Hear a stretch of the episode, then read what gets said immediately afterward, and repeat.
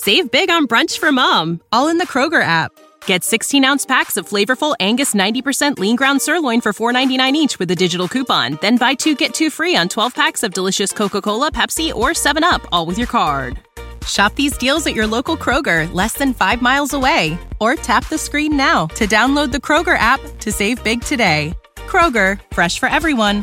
Prices and product availability subject to change. Restrictions apply. See site for details. On this episode of the OFNT podcast, I have some tech news and a little podcast news. Very little news from the world of entertainment, and a short story, and I close it out with a rant. Take it away.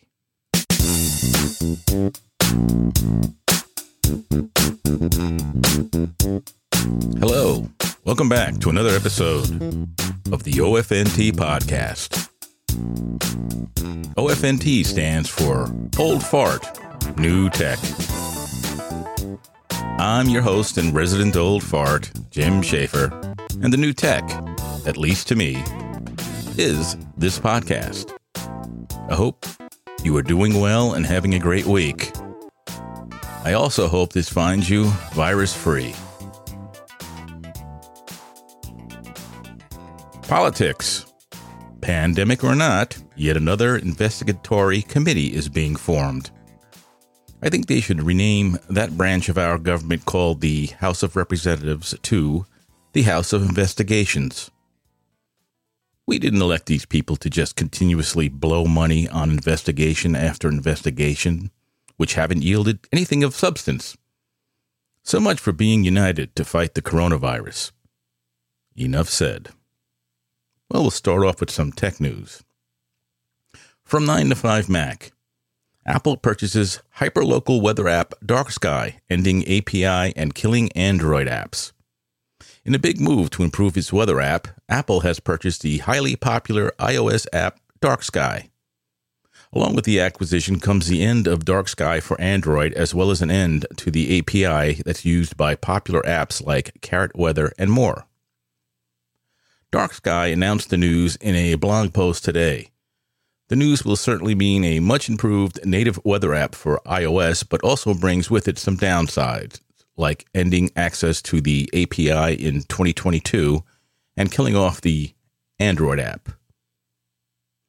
I have mixed emotions about this. I purchased this app for iOS and have subscribed to the Android version before. I'm not sure if the app is subscription based on iOS these days. I bought this when it was a new app and before the subscription model, which I abhor, became popular.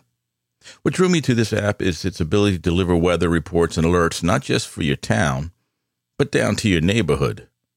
Sometimes it is wrong, but most times it's spot on. Currently, I don't use any apps that use the subscription system of payment. I'd rather pay more upfront than have to fork over a monthly payment. While I'm looking forward to the functionality of this app that's going to be incorporated into the iOS native app, it's sad that users on other platforms won't have access to, to it any longer. Next from Fox News. Headline Huawei. China will hit back at new U.S. trade restrictions. I'll sum up this article rather than read verbatim.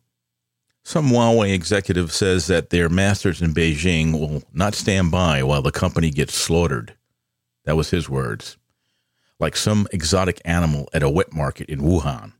The latter part of that were my words. He goes on to threaten damage to the global economy and destruction of other corporations. Well, this just shows me that the new restrictions that would prevent Huawei from purchasing or manufacturing microchips which used or is using U.S. technology, has the company scared. After the mess caused by the coronavirus pandemic, I believe this is going to be the least of China's worries. Also, I thought Huawei was independent, in their words, from the government. Hmm. Next, Apple's iPhone 9 will likely launch within the next five days. Well, I can tell you right now that's not true. That this was from Mashable.com.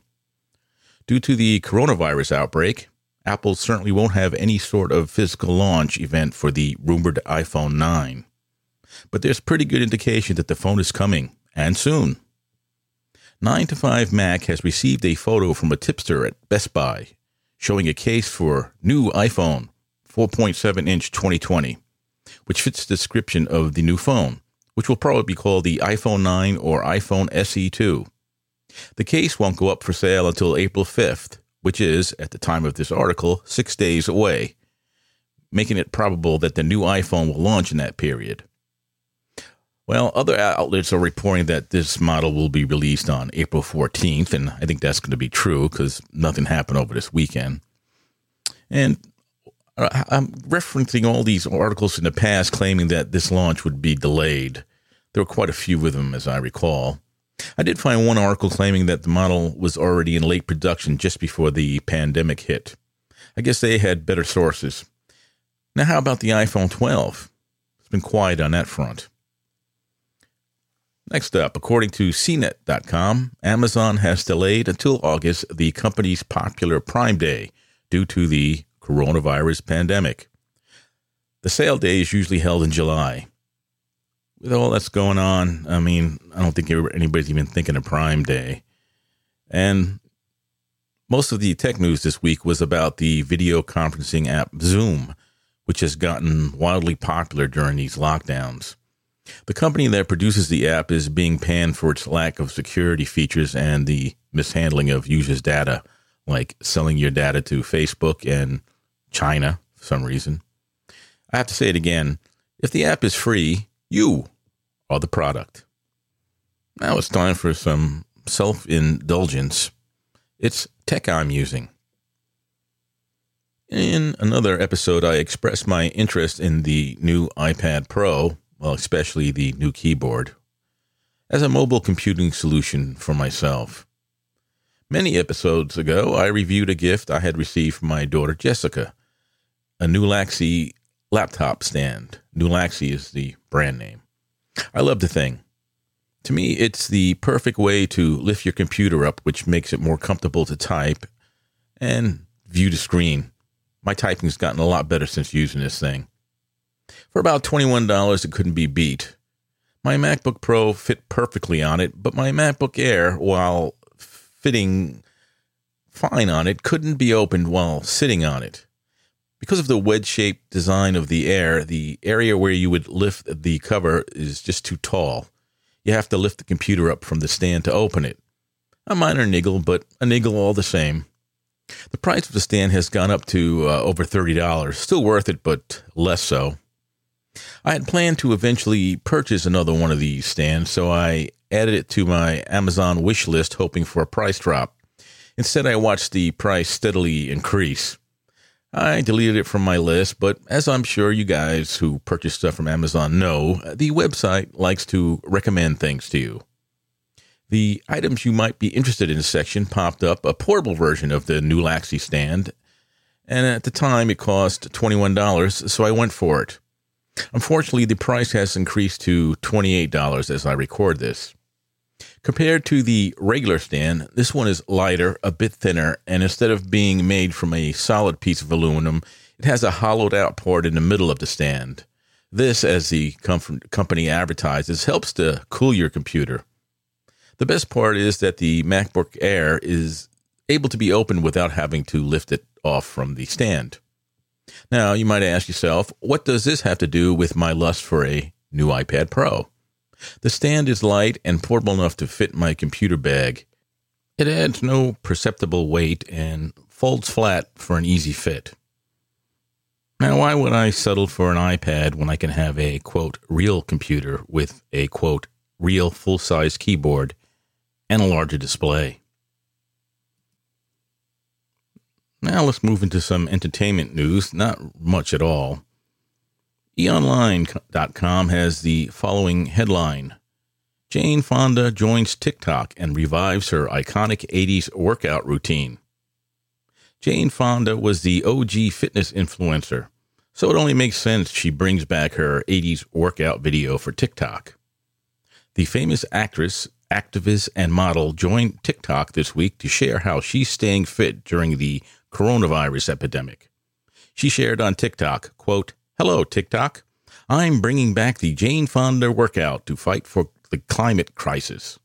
Unquote. I'm old enough to remember your past, Hanoi Jane. I'm sure many Vietnam veterans are waiting to piss on your grave. If you guys out there are too young to remember or are just unaware, search Jane Fonda Vietnam to see what I'm referring to. It seems celebrities have learned their lessons and have stopped putting out videos for us peasants. These videos have done nothing but showed us just how shallow, self indulgent, and out of touch they are. Besides release dates for movies being pushed back until fall, there wasn't much in entertainment news that caught my interest. Of course, like most of you, I've been watching a lot of television. HBO is offering over 500 hours of content for free, which is a good thing, and other streaming services have joined them like Showtime and Epix. So check them out. There's some stuff on there that's pretty good to watch. Tiger King seems to be the hot show now, so over the last few days, I watched all the episodes. These are things I gleaned from that uh, documentary. First of all, I had, had no idea of this fascination with big cats, especially tigers. And another takeaway from this is that most of the people who are involved in this thing with tigers are former felons and love methamphetamine. Now, I'm not a animal activist, but I don't think the so-called private zoos should be allowed. Just look at the problems with invasive species states such as Florida are having with the uh, pythons, I think they are. And also, why does a person have a need to own exotic and dangerous animals? Eh, my my opinion is I, I, leave animals alone if if they leave me alone. Like I don't bother them if they don't bother me. A little story with this. Well, a few years ago, while taking a guided tour in the woods of Alaska, the guy, guide lamented that it was too warm for bears to be out. I responded that it was fine with me and that bears are overrated.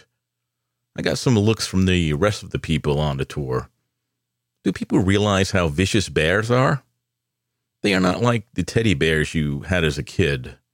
They will eat you, and unlike a big cat that would at least kill you before consuming you, a bear will eat you while you're still alive.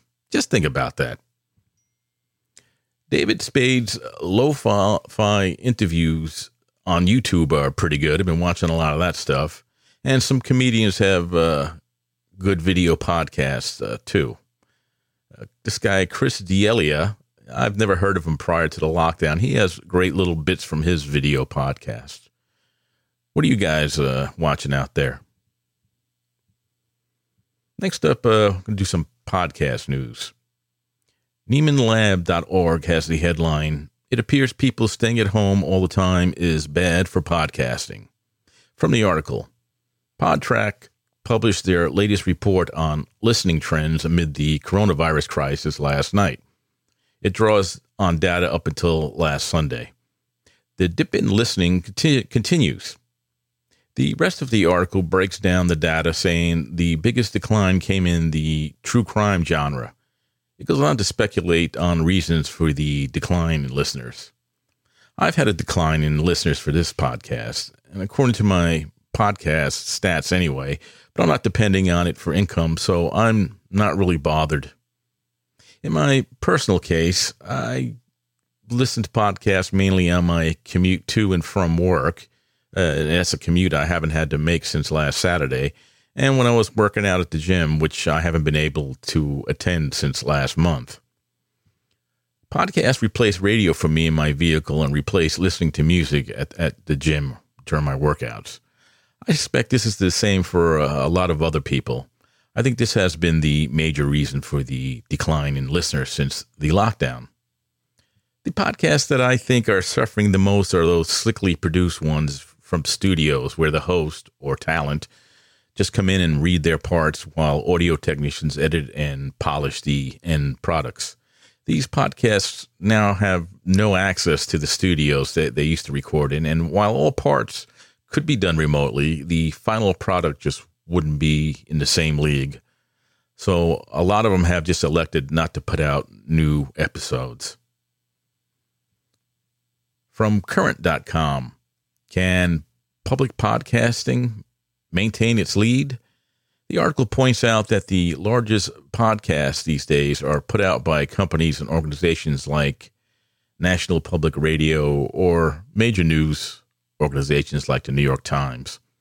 The revenue stream from these podcasts are steadily increasing, but private corporations are rapidly moving into the space, as the article said, with aggressive new business models. To sum up, the conclusion reached in the article was expect more advertisements in podcasts. So, folks, support your indie podcasters before they go away. The rest of the news feed was made up of the usual announcements of new coronavirus podcasts and celebrities and politicians coming out with their own podcast, a trend we're seeing just explode since the lockdown. All right. Part three of So You Want to Be a Podcaster. In the final part of the series, I'll cover audio interfaces and so called uh, channel strips, also how to get your podcast on Apple and other podcast directories. An audio interface is simply a preamplifier with an analog to digital converter that goes in between your microphone and your computer. You use what's called an XLR cable to attach your mic to the in- interface, which then attaches to your computer with a USB cable. Some dynamic mics have very low gain, so you will need a signal booster, which I told you about in previous episodes. Each company that sells them has a different name for them. Sometimes they're called microphone exciters. They're basically a preamp that you put between your microphone and your audio interface. A couple of uh, examples uh, are the uh, Fethead and the Cloud Lifter. Those are the two most popular at the moment. Examples of popular audio interfaces are the Focusrite Scarlett series, uh, the Behringer U-Phoria series, and, and many others. The prices range from $50 to well over $5,000. Starting out, I would recommend something you can expand with. For example, one that has two microphone inputs and outputs. Unless you know you will never have a co host or a guest, then go for one with a single input output. Uh, you'll save money. The Focusrite 2i2 is what I use, and it's the most popular right now.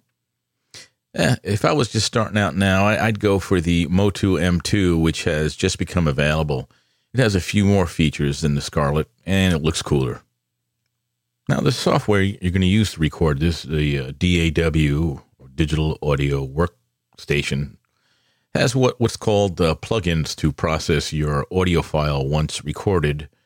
But if you don't have the time to learn how to use them, I would recommend a channel strip. The DBX 286S is the best for podcasters, in my opinion. After you have finished processing your audio, you can save the file as either a WAV or an MP3 file. I recommend uh, the WAV file, WAV file, because it's uncompressed, and you, are trying to keep your audio uncompressed until it has to be converted into uh, an MP3. You then upload your file uh, to your host. Buzzsprout and Libsyn are two popular ones, which then convert convert the file to an MP3 file. To publish your podcast, the host will provide you with a unique RSS feed, which you have to register with the various directories like Spotify and Apple. Your host will, will help you do this. It'll it'll show you the uh, the steps. It takes a few days for the directories to uh, complete your registration, but after that, everything's automatic. You just upload and it goes out. If you use Anchor, all of this is handled for you. So it sounds like that's that'll be the one to go for because and it's also free. The disadvantage with Anchor is you have no control over your podcast once it's out there, and the stats aren't as precise as the other host services. They, they provide their own email address as a contact point.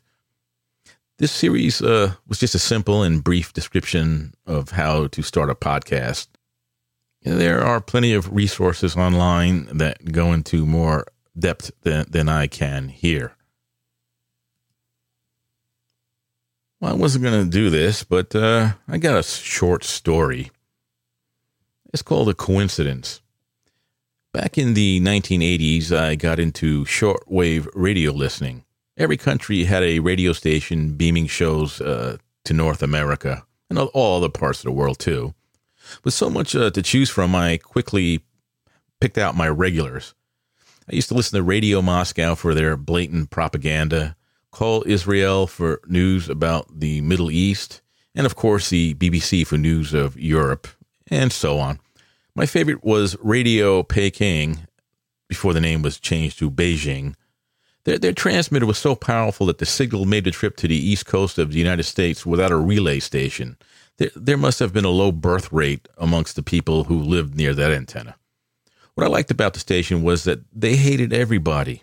The announcers were always angry.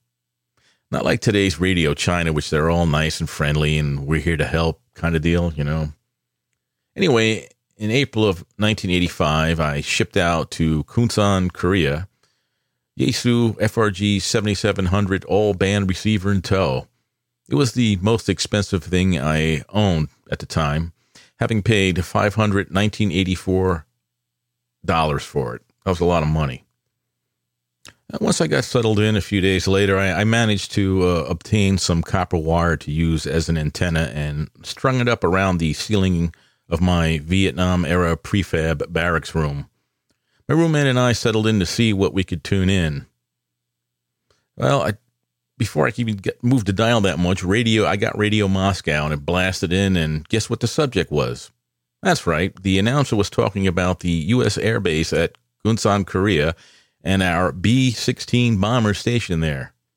Of course, we had F 16 fighter jets, which were not bombers, but the propagandists in Moscow were trying to say the U.S. was violating some treaty by stationing bombers in Korea, something, making some accusation. Now, that was a real weird coincidence that I had just hooked up the radio. First station I tuned was Radio Moscow, and that they were talking about a place where I was listening from. My roommate got spooked and said that he couldn't listen to it as if I was some sort of spy and quickly left the room. Today, there are hardly any major uh, shortwave stations left. It's cheaper, cheaper and easier to just get your message out via the internet. Things still happen on shortwave. A, a few so called spy number stations still broadcast. A number station was and is a way for a spy agency to communicate with agents in the field. A random set of numbers, usually in groups of five, will be read over the air. The voice is synthesized and is repeated a, a few times. The agent will have what's called a one time pad and use it to decode the message, then destroy it. The only way to crack the code is if you have the pad. Russia, China, North and South Korea, and Cuba still use number stations. I don't know what the rest of the world's spy agencies use these days. What made me think of this story is that an increase in weird transmissions are happening on shortwave right now. I don't tune in myself, but follow YouTube channels that do. Usually, when there is an increase in weird transmission, something's about to go down, and I'll just leave it at that. I have a nice short rant. Celebrities with coronavirus. When this pandemic hit these shores, all kinds of celebrities seemed to get tested and were positive for the COVID 19 virus. Besides the fact that they were able to get tested while the rest of us couldn't, they all seemed to make miraculous recoveries well ahead of the 14 or so days us regular folk took to recover. Are they privy to some treatments us peasants aren't? Or are some just not really infected at all? It's like having the coronavirus took the place of adopting African children or having transgendered children to be cool in Hollywood. Strange times and strange people. Well, folks, that'll wrap up episode 22. I hope you enjoyed this episode. I enjoyed doing it, and I hope you found it worthwhile. You can contact me at ofntpodcast at gmail.com if you were so inclined. You can tell me I suck and then suggest how I can improve this excuse of a show. I'd love to hear from you. So be safe, and I'll see you next week. Rest in peace, Bill Withers. Your music will live forever. Remember, don't listen to what they say, watch what they do. Please, folks, don't get down with the sickness. Now put on your hazard suits and get off my lawn. I'm out. Take care, guys.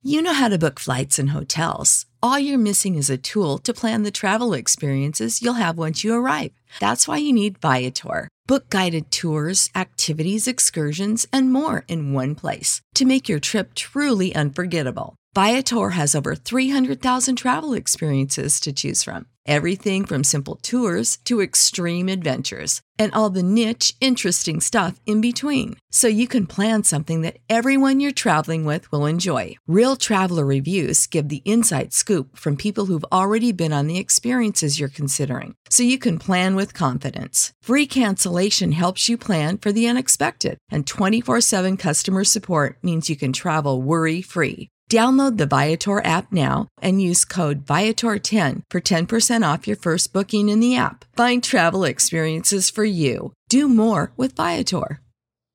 Save big on brunch for mom, all in the Kroger app. Get 16 ounce packs of flavorful Angus 90% lean ground sirloin for $4.99 each with a digital coupon. Then buy two get two free on 12 packs of delicious Coca Cola, Pepsi, or 7UP, all with your card. Shop these deals at your local Kroger, less than five miles away. Or tap the screen now to download the Kroger app to save big today. Kroger, fresh for everyone. Prices and product availability subject to change. Restrictions apply. See site for details.